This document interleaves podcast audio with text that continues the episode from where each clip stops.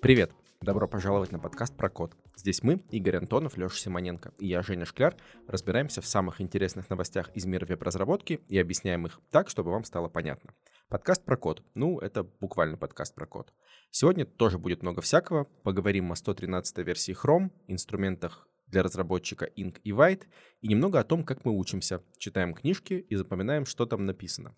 Но прежде чем говорить об этом, давайте все-таки перейдем к новинкам, потому что добрая традиция нашего подкаста э, говорить про всякое новое, что выходит. В прошлый раз была нода, а сегодня Chrome.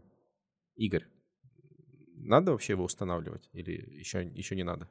Ну, наверное, любая очередная версия браузера должна быть установлена. Мы же следим за security, за всеми вещами. Ну и, конечно же, хочется новинок каких-то, которые постоянно появляются. Поэтому ставить однозначно надо. Но здесь, в 113-м хроме, изменения коснулись DevTools и, в частности, отладчика. Сам отладчик остался на месте, и тут, конечно, вопрос, а все ли пользуются отладчиком, потому что несмотря на, на важность этого инструмента, не все фронтенд-разработчики к нему сразу же прибегают. Почему? Потому что есть для этого консоль лог. Вот, Леш, вот ты пользуешься отладчиком? Ну, честно признаюсь тебе, очень редко. А, ну, потому что я и код пишу редко. Примерно так. А когда пишешь? Когда пишу, в зависимости от приложения, на самом деле. Если э, это простое, знаешь, маленькое приложение, где, в принципе, мне все понятно, там мне э, дебаггер будет э, излишним, и у меня нет такой привычки, что, типа, я сразу, знаешь, иду и запускаю его. Консоль лог если мне это нужно. Но на самом деле не обязательно же консоль лог. Ты можешь просто походить по объектам, которые у тебя есть в коде, посмотреть, что внутри, если у тебя там что-то неожидаемое да, для тебя. Вот. И уже дальше решить, что тебе с этим делать. Если это сложное приложение, да, которое, которое состоит из большого количества компонентов, какого-то роутинга и так далее. Еще, знаешь, какой-нибудь а, транспиляции этого всего туда-сюда. Тут, конечно, уже это сложнее, и дебаггер — это тот самый инструмент, который и, и создан для того, чтобы быстро разобраться, что происходит. Угу. Ну, вот я когда начинал знакомиться с JavaScript, это было очень-очень давно, я помню, еще не было встроенного дебаггера, это еще для Firefox был, как он называется, Firebug, кажется, да. Firebug, да? Firebug, да, да, да, все так. И часто можно было видеть, как от, дебажили JavaScript алертами. Ну, было такое время. Я такой. Я, я хотел как раз сказать, а почему, почему не алерты вообще? Зачем вам консоль лог? Что за ну, технологии современные? Алерты тебе не раскроют внутренности объектов. Помнишь вот это вот, ты объект ему кидаешь, а он тебе в квадратных скобочках object. Такой, ну, спасибо, в принципе, помогло. Подождите, вы хотите сказать, что, что вот в современных версиях JavaScript до сих пор нельзя а, вывести объект Нет, алертом так, так, чтобы увидеть его содержимое? Чем вообще занимаются, занимаются все эти компендиумы. И раньше ты мог это сделать, просто тебе это нужно было делать самому. Тебе нужно было пробежаться по всем элементам объекта и ключ значения э, выводить алертами, ну да. Но алерт не для того создан, чтобы раскрывать внутренности твоих объектов. Все, смотрите, я все придумал. Зачем, зачем заниматься такой ерундой? Мы просто берем объект, пакуем его в JSON, и JSON выводим, и глазами парсим. Нормально? Ну, Нормально. в принципе, это Нет? и придумали, называется консоль лог. Ну, это, это, это, это, это не спортивно. Зачем, зачем куда-то ходить в консоль, если можно просто вывести алерт? Да, в конце концов, всегда есть программа, называется «Зоркий глаз 1.0», и можно весь код сканировать самостоятельно и находить там проблемы. Но речь не об этом. Они что, еще и ее не проапдейтили? Она апдейтится, она апдейтится с опытом разработчика. Ну, хорошо. Вот. Но речь не об этом, а действительно инструменты разработчика обновляются. И вот в, в частности в Chrome 113 изменения коснулись отладчика. Я скажу за себя, я отладчик люблю, потому что я пришел а, из .NET, и там отладчиком пользуешься постоянно, и кажется, это прям инструмент, без которого жить сложно. Ну, как Леша сказал, когда приложение простое, очень удобно э, все пользоваться консоль-логами. Так вот, отладчиком можно пользоваться как в самом браузере, это удобно, как говорится, все здесь и сейчас. Также можно пользоваться им из VS Code, есть прослойка, есть плагин, чтобы можно было дебажить, так сказать, не отходя от кода. А что поменялось в самом отладчике в DevTools? Сам отладчик остался на месте, поменялся внешний вид. А ребята серьезно поработали над дизайном, и теперь отладчик стал более интуитивным. Ну, я бы не сказал, что прям, конечно, там какие-то супер прям важные изменения, но визуально это стало приятнее, и, возможно, если вы только начинаете погружаться в работу с отладчиком, вам это будет более наглядно, и он не будет так сильно пугать, как отладчик может пугать в самом начале. Ребят добавили э, группировки, когда мы ставим точки останова. Здесь делаю маленький акцент, что точка останова – это место, где ваш код будет поставлен на паузу, и вы сможете посмотреть, чему равны значения переменных, в общем, поисследовать ваш код и понять, все ли идет так, как вы задумывали. Так вот, теперь эти точки останова можно, во-первых, группировать, точнее, сами группируются в рамках файла, вы можете там сворачивать, чтобы не терять фокус, например, чтобы, чтобы наблюдать точки основы только в одном модуле и так далее. Можете гибко их удалять, например, взять и грохнуть все точки основы, поставленные в одном файле. То же самое их можно деактивировать. И визуально это выглядит так, что, в принципе, сразу понятно, как этим пользоваться. Мне это больше всего понравилось, что когда мы видим интерфейс, он достаточно понятный, мы сразу же понимаем, ага, если я здесь покликаю, то у меня там точка снова отключится. Если я здесь покликаю, она у меня свернется или я ее вообще удалю. Поэтому отладчиком пользоваться становится чуточку лучше. Нельзя сказать, что прям все исправилось и стало все идеально и просто. Но главное сделать первый шаг, и, на мой взгляд, такие вот улучшения, они как раз таки ему и способствуют. Хоть отладчик особенно помогает, когда у нас более сложное приложение, но тем не менее, мне кажется, каждый разработчик должен научиться им пользоваться, потому что без этого будет совсем сложно, если возникнет какая-то проблема или появится какой-то код, особенно чужой код, с которым нужно разобраться. Слушай, Игорь, а вот э, к тебе такой вопрос. На твой взгляд, это навык э, все-таки э, уже джуна или медуа? Потому что интересно, знаешь, как вот оцениваешь, э, ну, каждый человек оценивает свой набор э, навыков, скиллов, что я должен уметь, что не должен уметь. В конце концов, э, это же тулинг, да, ты должен уметь решать задачи, а не пользоваться тулингом, а тулинг должен тебе помогать решать задачи. Если ты решаешь задачи, не умея в дебаггер, наверное, окей, но кажется, на каком-то уровне это уже должно быть не окей, и это должно быть каким-то требованием. Вот э, умение пользоваться дебаггером и вообще отлаживать программы. Это на твой взгляд, какой вот уровень скиллов?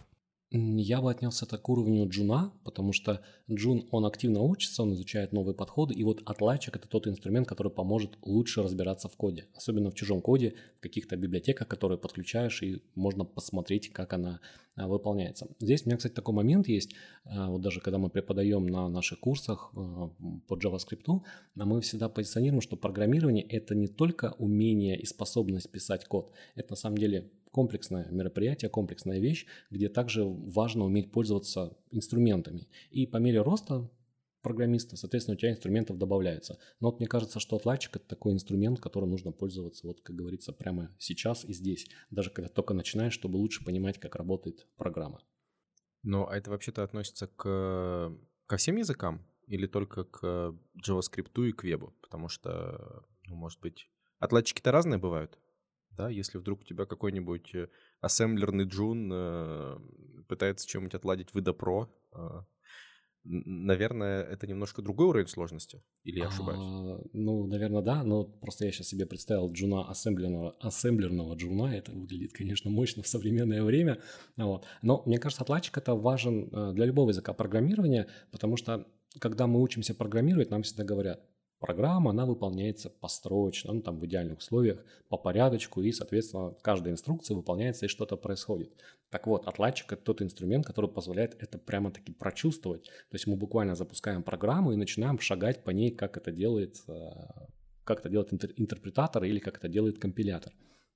И это очень здорово, ты лучше разбираешься, понимаешь логику и можешь, э, в принципе, не знаю, там, разобраться с циклами прям становится гораздо быстрее. И когда студентам многим рассказываешь на примере пошагового выполнения программы, информация гораздо лучше в голове укладывается. То есть тут прям показывает, что вот у меня есть какой-то цикл. Мы по нему идем в отладчике, он раз проходит, два проходит, и вот, собственно говоря, цикл – это какой-то повторяющийся участок кода. А, хорошо, а если мы берем вот как пример двух джунов, JavaScript, да, не ассемблерных, и один из них э, умеет пользоваться отладчиком, а второй вот еще пока не научился. Ну, вот послушали люди наш подкаст и такие, о, я пока не умею пользоваться отладчиком, пойду научусь, попробую там что-нибудь сделать, и потом они вот с неумеющим идут на собеседование. У кого из них э, больше шансов? Увеличивает ли это вообще шансы того, что тебя примут на работу, если ты умеешь пользоваться отладчиком? Ну, вряд ли, наверное, прям что-то так влияет. Вопрос, какое будет собеседование. Если на собеседовании будет э, секция лайфкодинга, то, наверное, понимание, как работать отладчиком, если не получается решить задачу, если э, претендент открывает отладчик и пытается разобраться, ну, для меня бы, как человека, проводящего интервью, для меня это был бы однозначный плюсик. Я бы видел, что, во-первых, он понимает, что он делает, как он размышляет, ищет проблему. Ну, для меня это, скорее всего, был бы плюсик. Ну, понятное дело, что остальные навыки от этого никуда не деваются. Мне иногда просто кажется, что э, порой инструменты, которые уже, так сказать, стали классикой, они неотъемлемы от языка программирования, Почему-то сегодня про них так не очень сильно говорят, ведь инструментов там много. То есть Многие проблемы можно решать, например, там, те же самыми встроенными консольными утилитами, которые есть в каждой операционной системе, но для этого там создаются какие-то примочки на современных технологиях.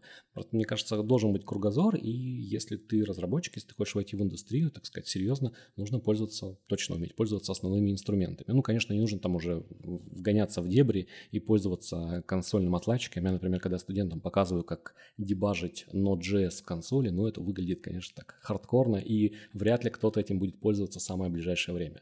Но в э, редакторе или в IDE это вполне себе комфортно. А там ведь дебагинг ноды идет тоже в Chrome DevTools, да? До сих пор? Да, да, да, да. Можно подключиться прям с Chrome и дебажить приложение на ноде. То есть это, в принципе, такая какая-то, ну, забавная история, потому что ты вроде в консоль уходишь, но тебе для дебагинга, наоборот, нужно выйти в какое-то обычное приложение. Да, да, да. Так, ну а, а обязательно ли Chrome DevTools иметь, чтобы отлаживать ноду? Или можно иметь какой-нибудь э, Firefox DevTools или там, Safari DevTools? Ну, вообще э, для этого реализован стандартный протокол, то есть он стандартизирован. Честно, честно признаться, я никогда не пробовал дебажить ноду из Firefox. Ну, я просто э, люблю э, разрабатывать в Chrome, я люблю пользоваться IDE, и поэтому я обычно использую именно эти инструменты. Но поскольку протокол стандартизирован, я думаю, что подключиться можно, в конце концов есть какая-то прослойка. Но я просто на практике это не использовал, поэтому здесь сказать точно не могу. Угу. Ну, кстати, э, Жень, ты хороший вопрос э, поднял. Тут дело не про ноду, конечно же, а про обычные WebJS приложения, а, что дебаггер-то только, не только в Chrome существует, в принципе, любой браузер, и сейчас DevTools в любом браузере настолько хорошо развиты, что вы можете отдебажить код свой в любом браузере. Это не так важно. Да, они там по фичам, может быть, будут немножко отличаться, удобство может отличаться, да, но вот этот вот базовый набор — это выбрать место для остановки кода, посмотреть окружение, посмотреть, что происходит в этот момент, продолжить дальше. Оно работает хорошо в любом браузере, и это тоже прикольная вещь. Угу. Ну и консоль лог работает, само собой. Да, конечно. И, алер... и, и алерты. Ну, кстати, насчет Safari не уверен я там. но, но, но, но наверняка... Что ты не уверен в Safari? Что за наезды? Я хочу сказать, что как человек, который перепробовал эм, DevTools почти везде, где, э, где Chromium, и в Firefox, и в Safari, так уж вышло, могу сказать, что сафарские э, были самыми странными. Вот, то есть, если, если бы я въезжал в разработку, начиная с того, что у меня есть только Safari и больше ничего, я бы, наверное, наверное, сильно переживал из-за этого. У тебя нет просто души. Ты думаешь, думаешь, Safari это про душу? Конечно. Про душу дьявола, конечно.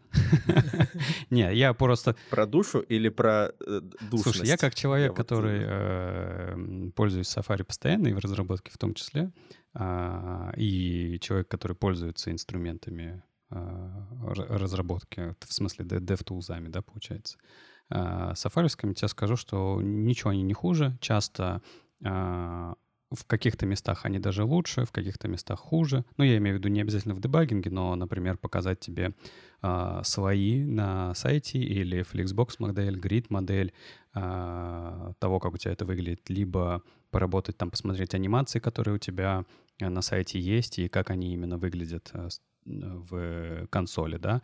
А, удобный инструмент. Э, Chrome, он больше такой чисто немножко гиковский, то есть он все на циферках на коде, в, в Safari это больше визуализация, да, это типа э, визуальное выделение твоего, твоих каких-то элементов э, технических, то есть типа как это, не просто как это э, написано, но и как это выглядит. И вот это по-другому. Но Мы тут не спорим, какие DevTools лучше, потому что как это, это не важно. Э, они должны решать задачу. И важно понимать, что ну, у вас в любом случае приложение должно работать хорошо во всех браузерах, да, но чтобы продебажить, почему, например, в Safari или в Firefox или в Chrome ваше приложение в каком-то месте сбоит, вам, конечно же, нужно разбираться в этом браузере. А не то, что вы идете в Chrome и там разбираетесь с проблемой, которые там не существуют. Ну, как-то звучит странно, да? Поэтому нужно помнить просто, что инструменты везде хороши, и можно использовать их для обнаружения ошибок. Вот Леша хороший пример приводит. А, действительно, если есть какая-то проблема в приложении, например, в Safari, в принципе, вариантов нет, мы идем в Safari и дебажим там. Я ничего не имею там против э, DevTools, которые Safari. Мне нравится, я пользовался, я даже более того, когда выходит новинка Safari, я смотрю, что там поменялось и как оно устроено. Тут, мне кажется, еще такой есть момент, что когда ты привыкаешь к одному инструменту, то есть ты вот часто разрабатываешь в Chrome, то есть ты уже знаешь там горячие клавиши, ты там запомнил уже, как переходить, как быстро получить доступ к нужным инструментам, то вот потом просто так взять, перейти, например, на Safari или на тот же самый Firefox уже сложно, уже некомфортно, начинаешь постоянно искать DevTools, ну, эти горячие клавиши и все вот это прочее. Я в свое время такое же ощущение испытывал, когда ты переходишь со сред разработки от JetBrains, например, на тот же самый Visual а, Studio Code. Тебе сложно первое время, потому что ты привык к горячим клавишам, тебе нужно что-то перенастроить, настроить.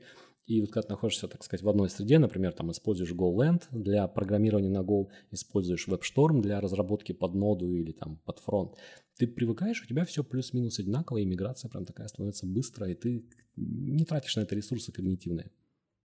Ну да, но при этом на самом деле переходить с инструмента на инструмент тоже нормальная абсолютно практика. Тем более, когда вы там не год в разработке, а 20 лет в разработке, разумеется, весь тулинг, весь вообще набор тулинга поменяется по несколько раз, и у вас просто не будет выбора, да, держаться за что-то. Я помню, разрабатывал код в, в Eclipse, простите меня, за такие выражения. Страшные вот, и, слова ты говоришь. Да-да, и писал там свои собственные плагины, чтобы мне поудобнее было, и коммитил код в SVN, ничего страшного, типа поменялись паттерны, все нормально.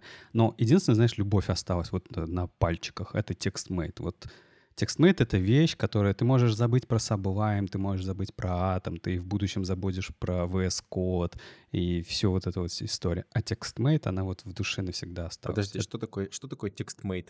Ну, это, ста это старый редактор кода. Насколько а, старый, Леш?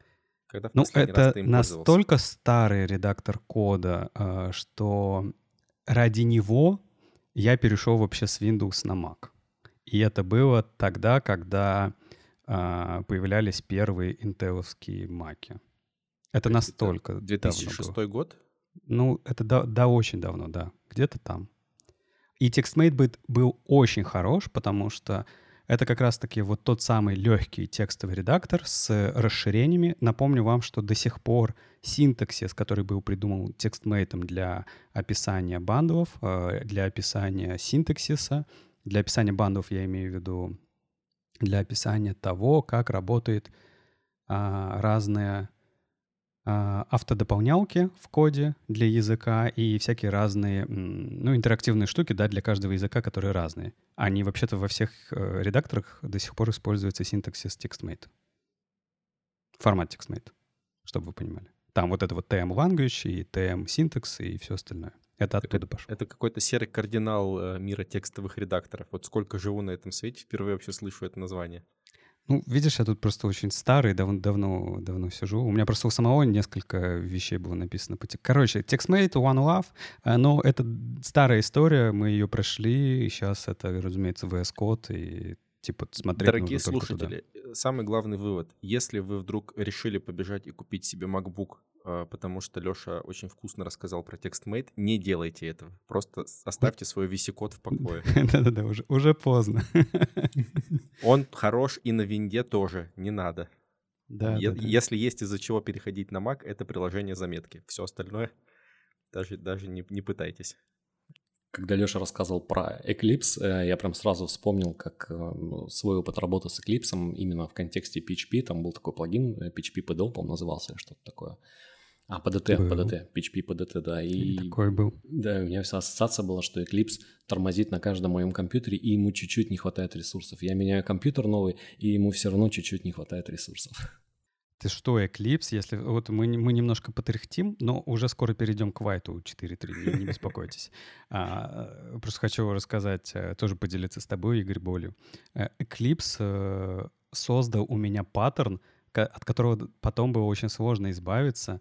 А, я выводил себя обязательно в Eclipse а, в нижнюю панельку информацию о количестве памяти, которую съедает Eclipse, и постоянно нажимал ее для того, чтобы очистить э, garbage коллектор, потому что это позволяло немножко экономить. И я это делал просто, знаешь, как этот, как психопат, машинально туда жмякая, разрабатывая код. Потом, слава богу, я ушел с Eclipse, и у меня это, как знаешь, синдром такой отпустило, но тогда было тяжело. Понимаю. Был ли у тебя хоткей для этого? А не, нельзя было хоткей поставить туда. Ну, сразу видно, сразу видно, удобно сделано. Чтобы часто не нажимали. На самом деле у меня полное ощущение, хотя мы находимся в разных местах, что мы сейчас сидим на лавочке, такие с, с тросточками, и э, болтаем о том, как раньше было лучше. А никто не говорит, что раньше было лучше. Это, это не совсем так. Вот, например, White 4.3. Вот был ли он раньше лучше, Игорь?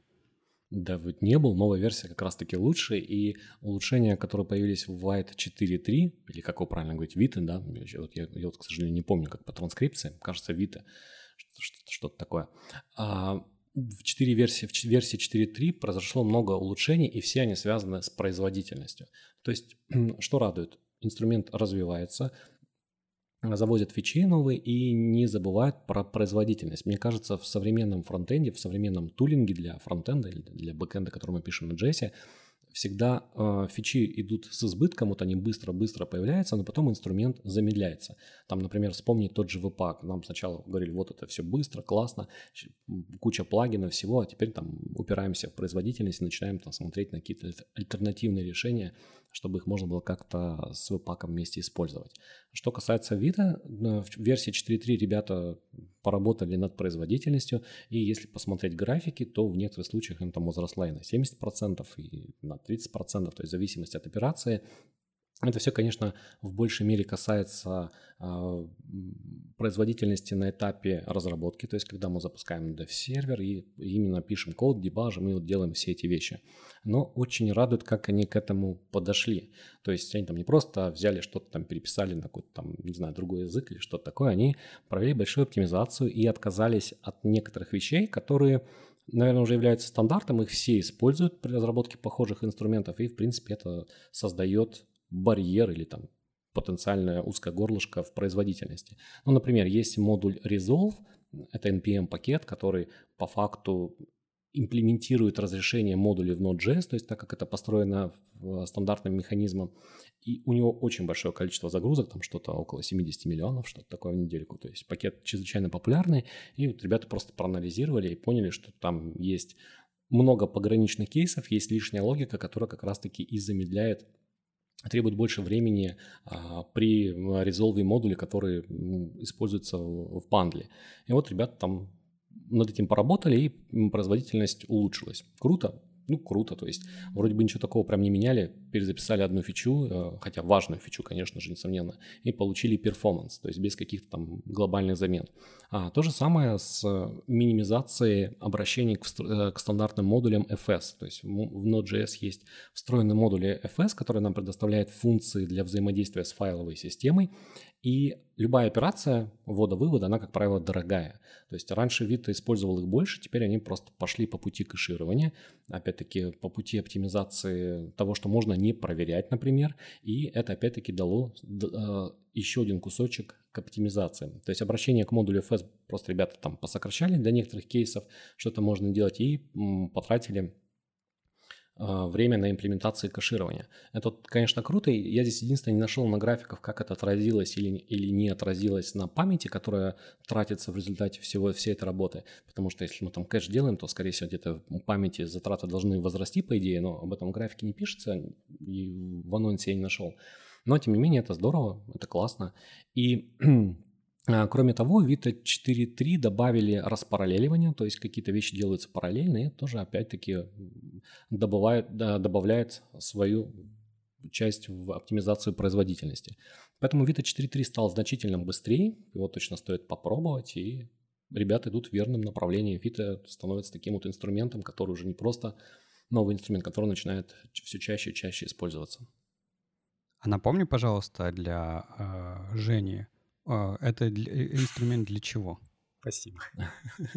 Просто ты молчишь, я думаю, наверное, ты это хочешь спросить. Да, да, да, давай разберем, что, что такое Vita вообще и почему важно, ну, пожалуй, любому разработчику на него обратить внимание и попробовать потестировать его в работе. Vita — это в первую очередь набор тулзов, то есть это не какой-то там один инструмент, это набор тулзов, которые нам позволяют, во-первых, собирать наш JavaScript, то есть у него есть под капотом какой-то бандлер, и здесь на самом деле их два. Для разработки используется ECMAScript Build, то есть тот бандлер, который написан на Go и очень быстрый, производительный, он как раз-таки нам позволяет сэкономить время при, э, при запуске приложения во время разработки, он именно используется на этапе разработки. И есть бандлер, который используется для продакшена. Это... Ой, прям хотел быстро сказать, что это вылетел из головы. Rollup, конечно же, Rollup. А, а Rollup, который используется уже непосредственно для подготовки продакшн сборки. И вот э, Vita как раз-таки нам упрощает разработку, что мы получаем быстрее сборку на этапе написания кода, на этапе э, дебага. И, соответственно, когда мы готовим код для продакшна, эта сборка выполняется чуть, ну, выполняется дольше, но здесь уже не так важно, потому что сборка для продакшна, как правило, делается где-нибудь в CI, и, соответственно, это уже разработчик не тратит свое непосредственно время.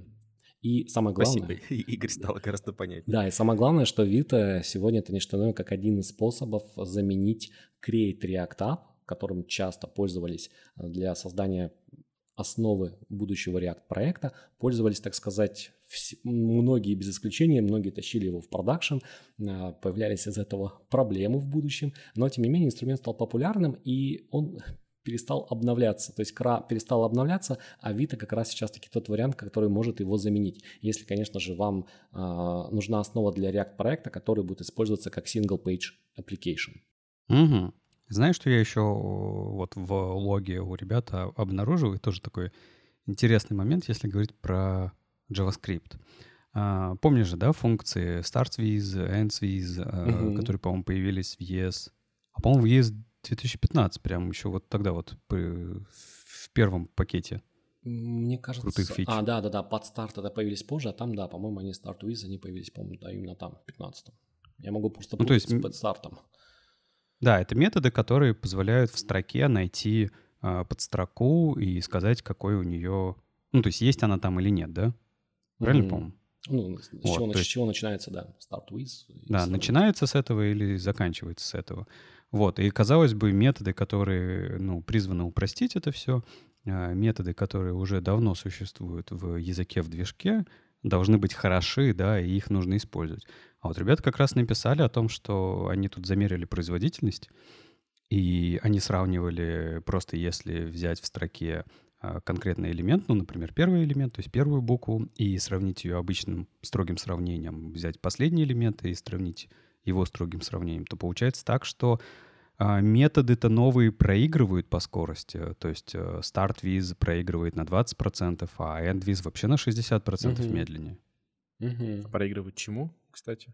Обычному строгому сравнению, э, если взять отдельный конкретный элемент, то есть первый элемент строки и последний элемент строки. Ага. Ну, то есть ты к строке можешь обращаться э, как, э, давай скажем так, как к массиву, да, квадратными скобочками, и там будет каждый, каждый э, элемент строки, то есть каждый символ э, будет э, под своим индексом. То есть ты можешь обратиться, там, строка э, нулевой элемент и строка э, элемент длина строки минус один, да, э, и получить первый элемент и последний элемент и сравнить строгим сравнением с э, тобою искомым вариантом и посмотреть, есть он там или нет. Все. Как бы StartViz и EndViz как раз давали нам более красивый API для этих задач. Ну смотри-ка, медленно.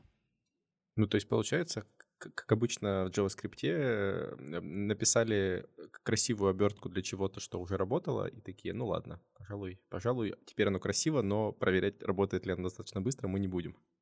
А, вообще это странно, потому что когда появляется какой-то API, у движка появляется множество возможностей для оптимизации, но вот как мы видим здесь, ребята нашли проблему, и вот было бы, конечно, интересно почитать про кейсы. Возможно, есть какой-то определенный кейс, где это как раз-таки приводит э, к потери производительности.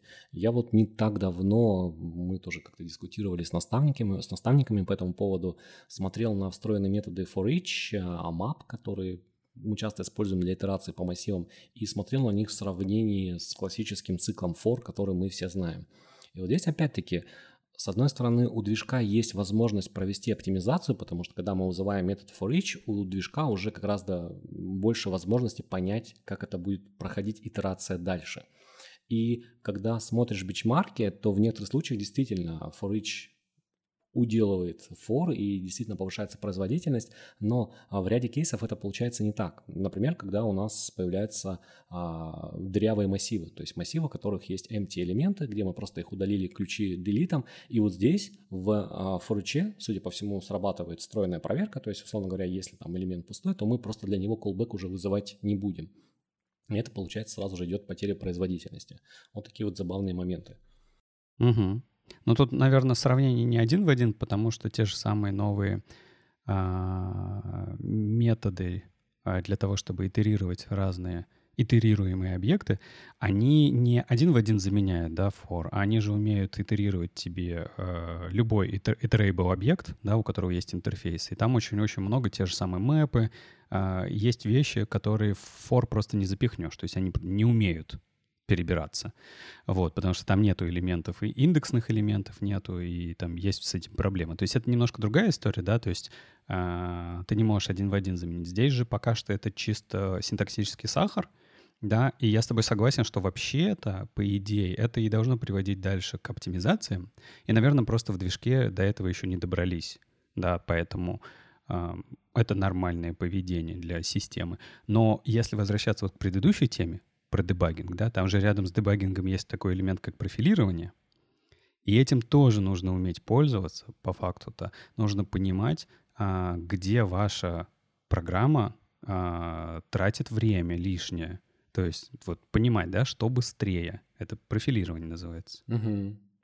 Это, кстати, вот особенно когда только ребята приходят в мир JavaScript, в мир фронтенд разработки, часто бывают такие кейсы, когда у нас там, не знаю, там навешивается много-много обработчиков, они не снимаются, и это при там, перерендерах продолжает это количество расти, вот нам утечка памяти, как говорится, приплыли. Поэтому дебаггер, профайлер – важный инструмент, и каждый разработчик должен с ними уметь пользоваться. Угу. Слушай, а сам вот э, сборщик, его можно назвать сборщиком Виты? Ну, скорее, наверное, как набор тулзов, где есть сборщик, наверное, так. Ну, если вкратце, наверное, да. Toolchain такой, да? Toolchain, да. Toolchain. Um, а мы его используем на курсах? Или это вот... Мне всегда интересно, какой это уровень, да? Вот когда человек должен вот взяться за а, инструмент и начать его изучать и пользоваться? А, мы пока на курсах не используем. У нас на курсах действительно пока Create React App. Более того, мы сделали даже свой шаблон для Create React App. Мы просто поняли, что у нас много задач, которые вот повторяются, и которые было бы неплохо автоматизировать. И мы тем самым показываем, как вообще в принципе можно использовать Create React App, чтобы создать для себя такой инструмент, который может включать в себя уже пакеты, которые вы точно будете использовать в проекте. И, в принципе, это один из, из тех кейсов, когда мы, когда, например, в компании есть а, разработка, есть какие-то приложения, и чтобы постоянно не делать одно и то же, можно сделать свой шаблон и, соответственно, это потом применять для разработки разных проектов. Поэтому мы пока используем Create React App, но мы в ближайшее время мы планируем обновляться и переходить как раз-таки переходить как раз-таки на Vita, если продолжать тему Single Page Application. Тут, в принципе, сейчас такая дилемма есть. Я думаю, что это у многих разработчиков либо Vita, либо Next. Ну, тут опять же зависит от приложения, которое вы разрабатываете. Если нужен сервер-сайт рендеринг, то, соответственно, Next будет более предпочтительным вариантом, потому что все это уже настроено из коробки. Если мы делаем, например, этот э, э, single, single page application, то, соответственно, Vita для нас дает все необходимое, чтобы мы могли сразу использовать. Ну, а сервер-сайт рендеринг, если вдруг понадобится, его всегда можно прикрутить сверху. Поэтому планы есть. Угу. Хорошо. Ну что, я тогда предлагаю от э, релизов уже пойти про... Как раз мы про скорость, да, обсуждали, а тут ведь э, вышла статейка о том, как э, быстренько парсить файлики на Node.js. Или вообще о чем речь, Игорь? А, да, вышла статья а, про быстрый парсинг э, CSV файлов, то есть CSV файлики часто применяются в разработке, то есть до сих пор применяются активно. Напомню, CSV файл – это обычный текстовый файл, где как раз-таки значения разделены запятыми. Как она расшифровывается, common separated values. Вот еще есть TSV, который табами разделяют. Вот. И а, вышла статья, где как раз-таки показан пример разбора CSV. Это, в принципе, неинтересно, потому что каждый разработчик с этим сталкивается рано или поздно и узнает, как это делать. К тому же для Node.js уже есть множество пакетов, которые умеют это делать быстро, используя стримы, и, в принципе, все хорошо. Но тут важно э, другое. Автор статьи показал пример парсинга CSV файла на Node.js, замерил производительность, а потом написал то же самое на Rust.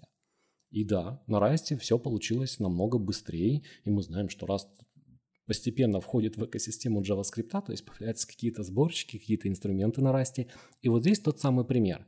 И казалось бы, а что здесь такого? Ну да, Rust быстрее. В принципе, мы так знаем, что напиши на Rust будет быстрее, чем на JavaScript. Но тут важный момент, что дальше автор рассказывает, а как вот этот код на Rust можно скомпилировать в динамическую библиотеку, которую вы можете подключить в Node.js. То есть фактически мы пишем какой-то инструмент, который, например, чувствителен к скорости, к производительности. Мы его пишем на альтернативном языке, будь то Rust, например, или C++, компилируем его а, в модуль, и потом этот модуль мы можем подключить к Node.js. И что получается? Ну, во-первых, продолжается сама идея, что э, Node.js это же платформа, она нам по факту позволяет дергать какой-то API, который нам предоставляет LibUit, впоследствии предоставляет операционная система. И вот здесь как раз-таки а, подчеркивается тот момент, что нода это в принципе давно умеет делать, загружать сторонние модули, написанные, например, на том же C++. И это хороший поинт, и использовать ее вот для таких вот задач, где важна производительность. И получается, с одной стороны, мы продолжаем писать на Node.js, но код, которому нужна более высокая производительность, мы можем писать на другом языке, компилировать и, соответственно, подключать к нашему проекту. То есть получается, что миллениалы опять придумали ассемблерные вставки. Как будто. Не, ну подожди, такое все-таки ты уж прям, Женя, утрируешь. Во-первых, эта история, как это, это же спираль, да, а, она повторяется регулярно. А, не то чтобы тут миллениалы в чем-то виноваты. Вот. Но меня немножко, если честно, испугало, Игорь, то, что ты рассказал, потому что я вот такой на себя примеряю. А, не знаю, какого-нибудь нашего слушателя, который вот только-только входит во фронтенд разработку или только-только уже пришел во фронтенд разработку и вот пишет свои JS-библиотечки, верстает что-то там, приложение первое создает, и ты такой ему, ну, слушайте, ребят, у вас, может быть, э, иногда это производительность не хватает. Во-первых, он такой думает, так, а где ее мне может не хватать? А потом такой, ну, и есть решение. В ноду же можно вообще и на расте написать, и на других языках программирования. Такой, раст, что, куда, модуль, стой, что, я кто? Когда мне, когда мне заниматься своей фронтендерской э, частью работы. Вот это уже настолько, как вся, вся экосистема настолько перекрестилась между друг другом, что э, это теперь норма, что мы там, например, разрабатывая во фронтенде свои приложения, должны будем писать не только на JS код, а еще и на других. А, вещах? Или это все-таки какая-то вот элемент суровой оптимизации, инжи- инжи- инженерная часть, где вот, я не знаю, в команде какой-нибудь сеньористый сеньор может взять тебе, прийти, переписать и выдать тебе модуль для ноды, которым ты будешь как API пользоваться. Вот что ты думаешь? Мне кажется, здесь все, в принципе, повторяется из других технологий. Я вот когда начинал программировать, я начинал с языка программирования Delphi, который впоследствии стал полноценным языком, не просто объектный Pascal. И там, э, когда были проблемы с производительностью, был вариант использовать ассемблерные ставки, вот про которые Женя рассказал. Была прям конструкция ASM, и можно дальше писать код на ассемблере, который будет работать максимально быстро.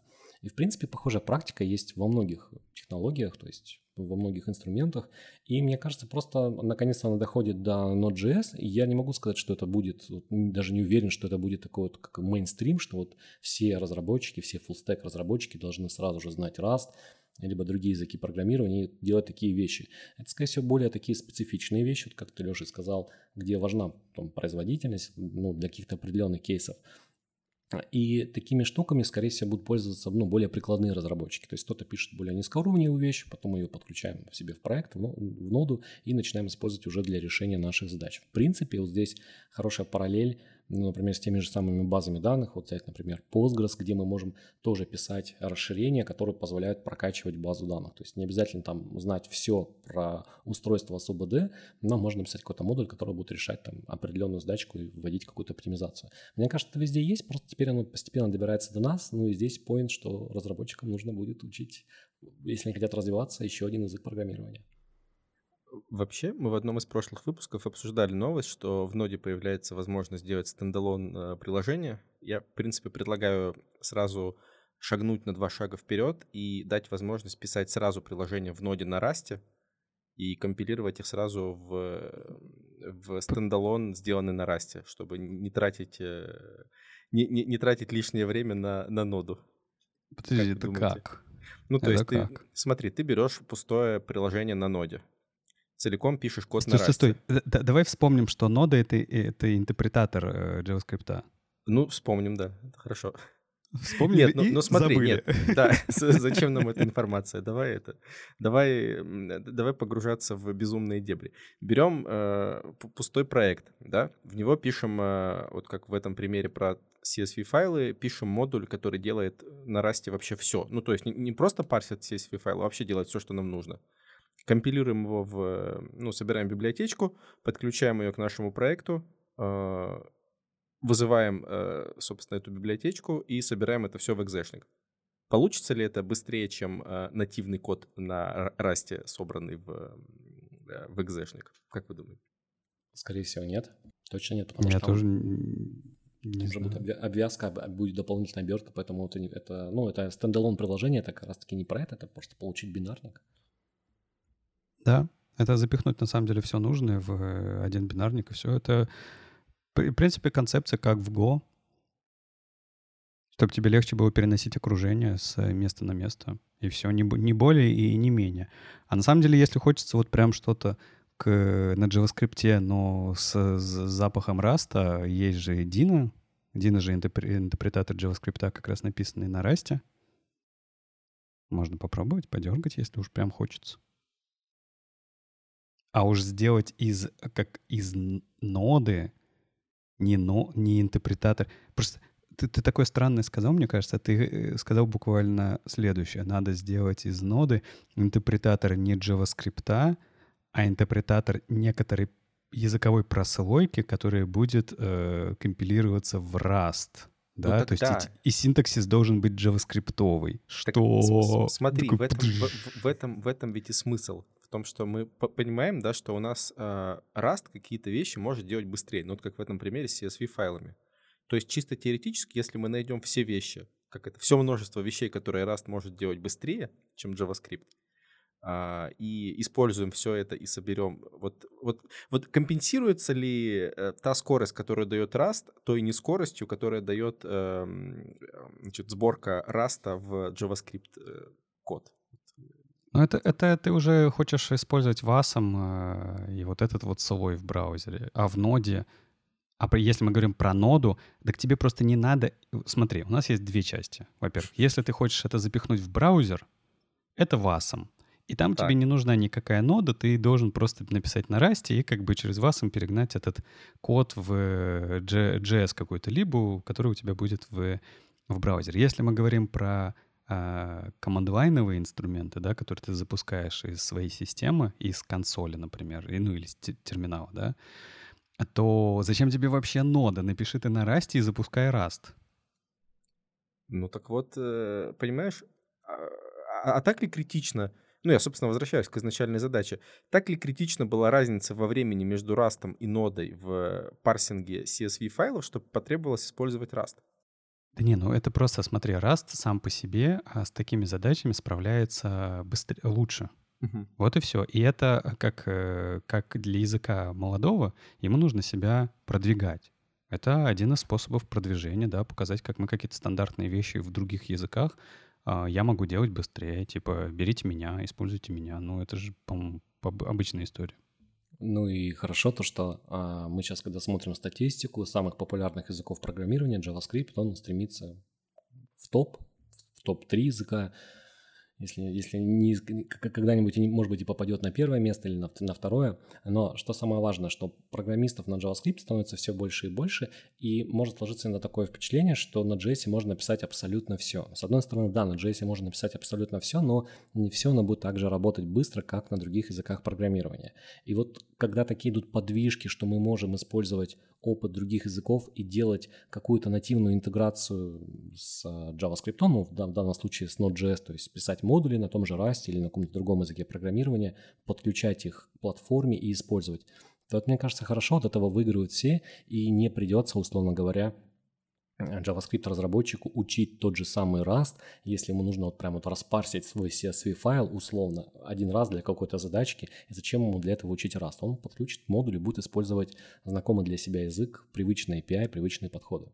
Мне кажется, вот в этом как раз-таки хороший смысл, что польза других языков, она даже еще возрастает, и мы можем переиспользовать опыт, потому что в программировании часто любят переизобретать то, что уже было создано, хотя зачем это делать? То есть если у нас есть там веб-пак со всеми плагинами, которые решают там все задачи, зачем нам полностью его переизобретать? Мы же можем этот опыт использовать.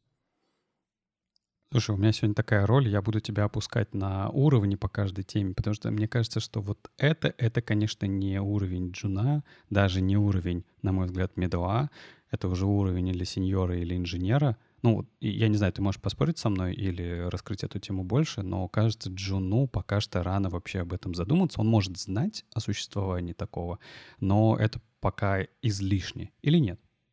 Нет, я согласен, что джуну именно на практике это вряд ли придется использовать, вот прямо, как говорится, сегодня это. Но знать просто, что это существует, что есть такие подходы, ведь когда у тебя шире кругозор, ты, в принципе, понимаешь, как искать решение той или иной проблемы.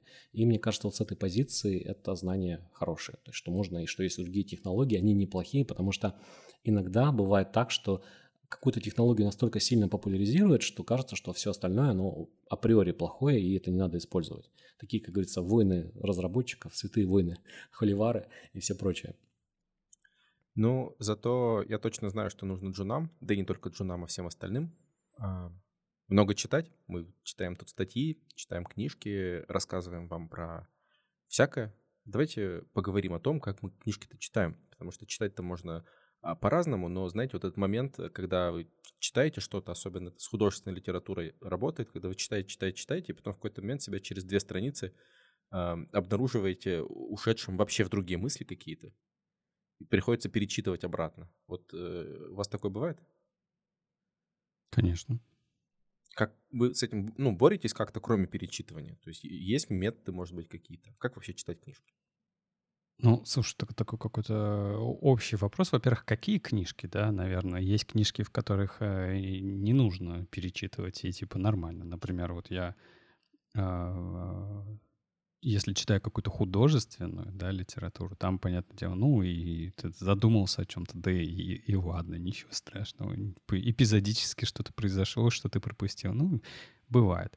Если это документация, то это уже, наверное, не книжка, да, ты ее, наверное, не читаешь теоретически, ты, наверное, как-то вот э, рядом с примерами какими-то пытаешься читать, и значит, у тебя есть на выходе какой-то умственный результат, да, когда ты пытаешься либо листинг кода какой-то пропарсить и понять, как он генерит результат, а, либо еще что-то. Там ты, конечно, можешь возвращаться и возвращаться на самом деле не один раз, и не только потому, что ты, читая, а, что-то пропустил, потому что задумался, да, иногда просто читаешь и не понимаешь, что, что ты только что прочитал. Ну, точнее, ты вроде, знаешь, прочитал такой, так, ага, ага, понял, и такой тебе листинг кода такой, нет, не понял, как это работает, можно мне еще раз, пожалуйста. И вот несколько раз. И есть вот такая вот, например, вот как предыдущая статья, про которую мы поговорили, про CSV, да, CSV файлы, парсинг CSV файлов на расте. А, это статья, которую тоже, ну, это, это не книжка, да, но это тоже, типа, в принципе, образовательный контент, короткий, да, там тоже, на самом деле, читая его, можно а, заплутать где-то в мыслях. Но тут ты просто понимаешь, может быть, это тебе было и неинтересно, ты так для информированности узнал, ну, и, и как бы пошел дальше. То есть э, мне кажется, очень сильная разница, что ты делаешь и зачем, Или вы хотели прям поговорить про вот эти вот талмуты книжек а, арейлевских, типа, которые там вот CSS, все, все на свете, сейчас я вам расскажу, и там на 600 страниц, и ты вот читаешь, не знаю, месяцами эту книгу, позная дзен, или как? Я думаю, здесь, наверное, Женя имел в виду вообще, в принципе, как а, когда мы читаем книги, как из них максимум пользы выносить и действительно запомнить то, что, то, что мы прочли. Но здесь у меня вот с, с Лешей похожая история. Когда я читаю, если я читаю художественную литературу, я могу это делать двумя способами, либо читать книгу, либо слушать аудиокнигу, потому что, к сожалению, успеть все, что хочется прочитать, сложно, и приходится это делать, например, в машине по дороге на работу. Вот. А, и если я отвлекаюсь и пропускаю что-то там, где герой там пошел, где герой споткнулся, в принципе, ничего страшного нет, если это не финал, не концовка, хотя на финале ты максимально сосредоточен. Это как примерно с просмотром кино. Когда лежишь, смотришь кино, то бывает так, ну не знаю, либо немножко заснул, либо просто отвлекся, и ты пропустил какие-то кадры, и в принципе ничего не случилось. Ты понимаешь, что вот да, здесь есть. Это, конечно, если там детально разбирать фильм, то это проблема.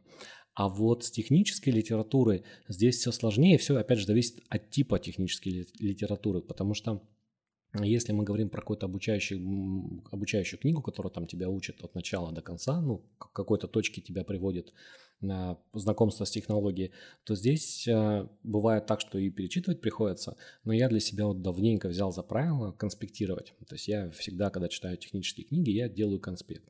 Я беру банальную программу заметки, сейчас начнется реклама MacOS, но тем не менее, я беру программу заметки и всегда конспектирую главы. То есть если я читаю какую-то книгу, я прям э, пишу конспект, что я из этого узнал и что здесь меня больше всего зацепило. Бывает так, что читаешь главу, а там тебя вообще ничего не цепляет, ну то есть ты это либо все знал, либо это просто такая вещь, которая, ну, как говорят по-русски, вода просто, да, то есть автор что-то наговорил, тебе это либо было известно, либо ты уже понял это на первых страницах, и, в принципе, дальше можно было не пропускать. И что, например, дает такое конспектирование? Когда ты хочешь что-то быстро вспомнить, э, ты можешь просто пробежаться по такой заметке, либо там по серии заметок, если там конспекты получаются большие. Потому что, например, когда я а, читал книгу, перечитывал книгу «Совершенный код» МакКоннелла, там получались прям такие большие конспекты, а, которые потом было приятно почитать и вспомнить а, контекст, к которому ты его котором ты его читал. И вот такие конспекты еще хорошо добавлять контекст, когда ты читаешь, ты в принципе представляешь, где ты это можешь применить. Ну, это особенно касается таких, таких уже более сложных книжек, например, там паттерны проектирования, изучаешь какие-то там банду четырех. И ты, когда читаешь описание паттерна, ты, в принципе, понимаешь, что для такой-то задачи это могло бы сработать, это могло бы упростить. И ты в конспекте прям фиксируешь, вот пишешь конкретный кейс и а, прикид... ну, закидываешь этот паттерн. И потом, когда ты к этому возвращаешься, во-первых, в голове это сразу лучше усваивается, что вот у тебя есть уже конкретный крючок для этого. И потом к этому можно вернуться, быстро почитать и вспомнить. Потому что мы же все читаем много всяких штук, ну, я имею в виду статей, и все так просто не запомнить. А конспекты здесь, конечно же, помогают. Угу. Слушай, а у тебя, а, ну, ты, наверное, знаешь, Игорь, так как а, постоянно со студентами взаимодействуешь, а, есть такое общее как переживание, да, что очень сложно все запомнить. Ну, ты вроде сейчас его озвучил, но у студентов это же вообще часто, да, а, что я только что вроде все прочитал, я только что вроде делал задания, тренажеры выполнял, испытания выполнил, и вот я уже на другом, и я полностью забыл, что все, все, что было, вот, не знаю, неделю назад. Вот это вообще нормально? То есть надо ли помнить, я не знаю, все методы массивов или все методы, которые есть в JS, или все CSS-свойства и их синтаксис.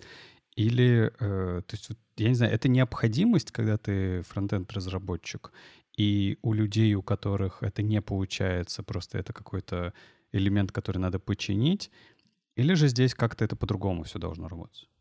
Кстати, отличный вопрос. И, как я помню, сказал преподаватель ну, в институте, э, главное не выучить всю информацию, главное знать, где эту информацию найти в нужный момент, потому что действительно все запомнить невозможно. А, да, действительно, студенты сталкиваются с такой проблемой. Я скажу честно, я сам, бывает, забываю какие-то методы массивов и не помню, в каком порядке они пишутся. Например, там, with start условно, ну, к примеру, или start with. И я считаю, что здесь нет никакой проблемы, потому что информации много, и если мы что-то редко используем, то, как правило, мы это забываем чаще. И чем больше ты технологий используешь, чем больше там применяешь там языковых средств, ты, соответственно, не можешь их сразу все запомнить. Поэтому, во-первых, нужно время, чтобы информация эта осела. То есть тут опять же хорошо помогают конспекты и, конечно же, проверка всего этого на практике. Очень часто бывает такой кейс, когда человек что-то изучает по роликам на YouTube, ну, то есть есть там всякие длинные такие ролики, где там от начала до конца там ребята пишут проект. И э, вроде смотришь, все понимаешь, но потом садишься и чистый лист, то есть ты не можешь даже там воспроизвести 5%.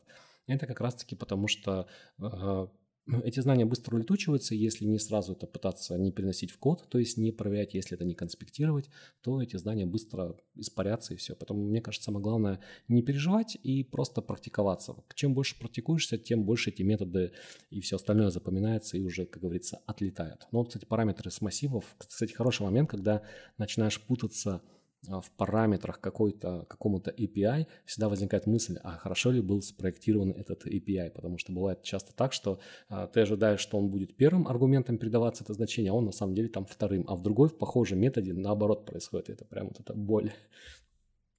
Но ты по поводу практики, кстати, сказал очень важную вещь, потому что лично у меня есть э, такая некая фундаментальная проблема с тем, как э, подаются знания в книжках.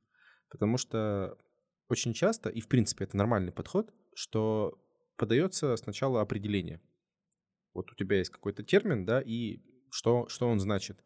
Но проблема в том, что очень часто это определение, наверное, в 90% случаев оторвано от жизни. То есть, если ты просто прочитал это определение, а еще если просто взял и выучил его, да, то, скорее всего, оно никаким образом не поможет тебе понять, что на самом деле с этим делать. А, и частая проблема, что не хватает примеров, не хватает практической трактовки этого определения. То есть э, очень часто нет такого, что вот у меня есть метод массива, да, я знаю, что метод массива — это а, там, э, там действие, которое выполняется с помощью того-то, того-то, того-то для выполнения тех-то функций, да, ну, какое там определение у метода массива. Но при этом не объясняется на практике, а Хорошо, метод. Метод это, метод это что? Это, это что-то, что отвечает на вопрос, э, что делать или что делает, да. То есть, э, если у вас есть какое-то действие, да, скорее всего, это метод. Да, и, и результат этого, э, ну, результат этого действия это результат там, возвращения метода, условно говоря. А в книжках, кстати, самое сложное, вот тут хороший пример рассказываешь, а, что не всегда понятно, на кого эта книжка ориентирована. То есть кто главный так сказать, потребитель этой книги или кто, кто читатель, какой у него должен быть уровень. Ну, понятно, что там, если мы читаем книгу по разработке, значит, наверное, это про, про разработку и должен читать ее разработчик но возникает вопрос, а какого уровня этот разработчик, то есть чтобы ему это можно было понять.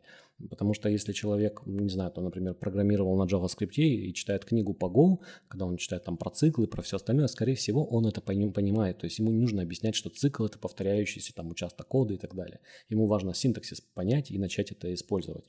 А другое дело, когда книжку берет человек, который вообще не программировал, и ему тут какие-то переменные циклы, вот такие сложные определения, там еще, как, знаете, бывает, там, это совокупность там чего-то, каких-то факторов, ты думаешь, блин, что это такое, что с этим делать? И вот здесь, кстати, хорошо выигрывают книжки, их, правда, очень мало, но я, во всяком случае, мало встречал, книги для детей.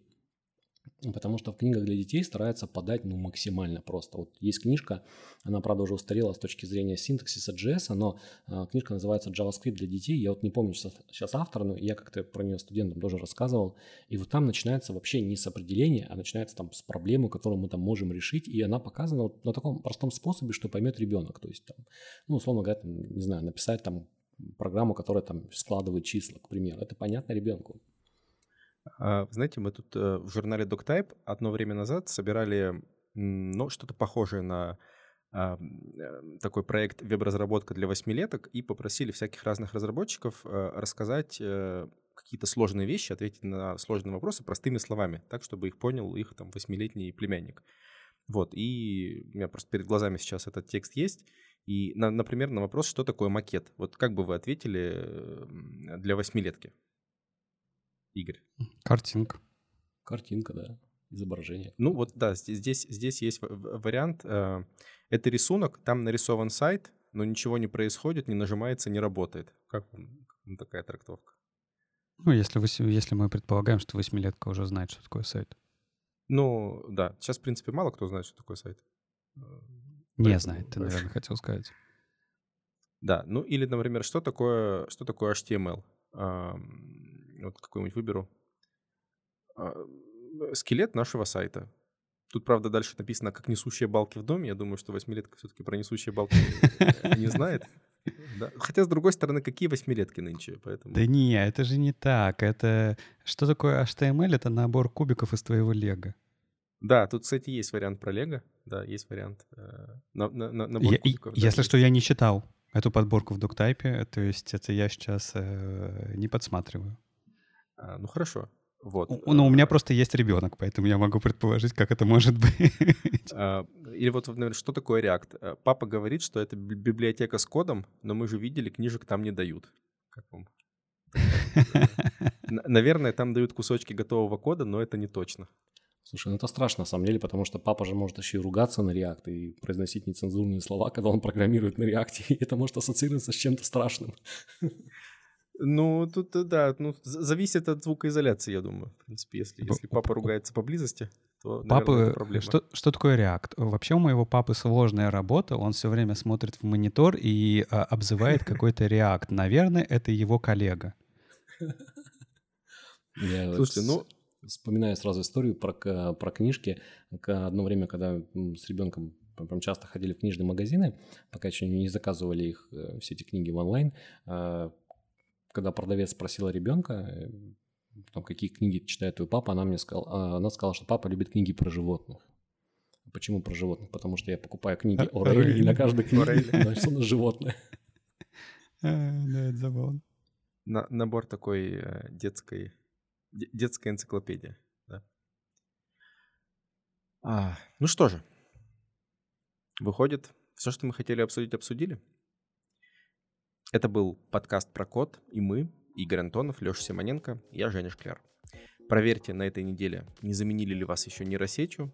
Для этого возьмите какую-нибудь картинку и найдите на ней все пожарные гидранты. А мы встретимся через неделю и пока-пока. Пока. Пока. Пока.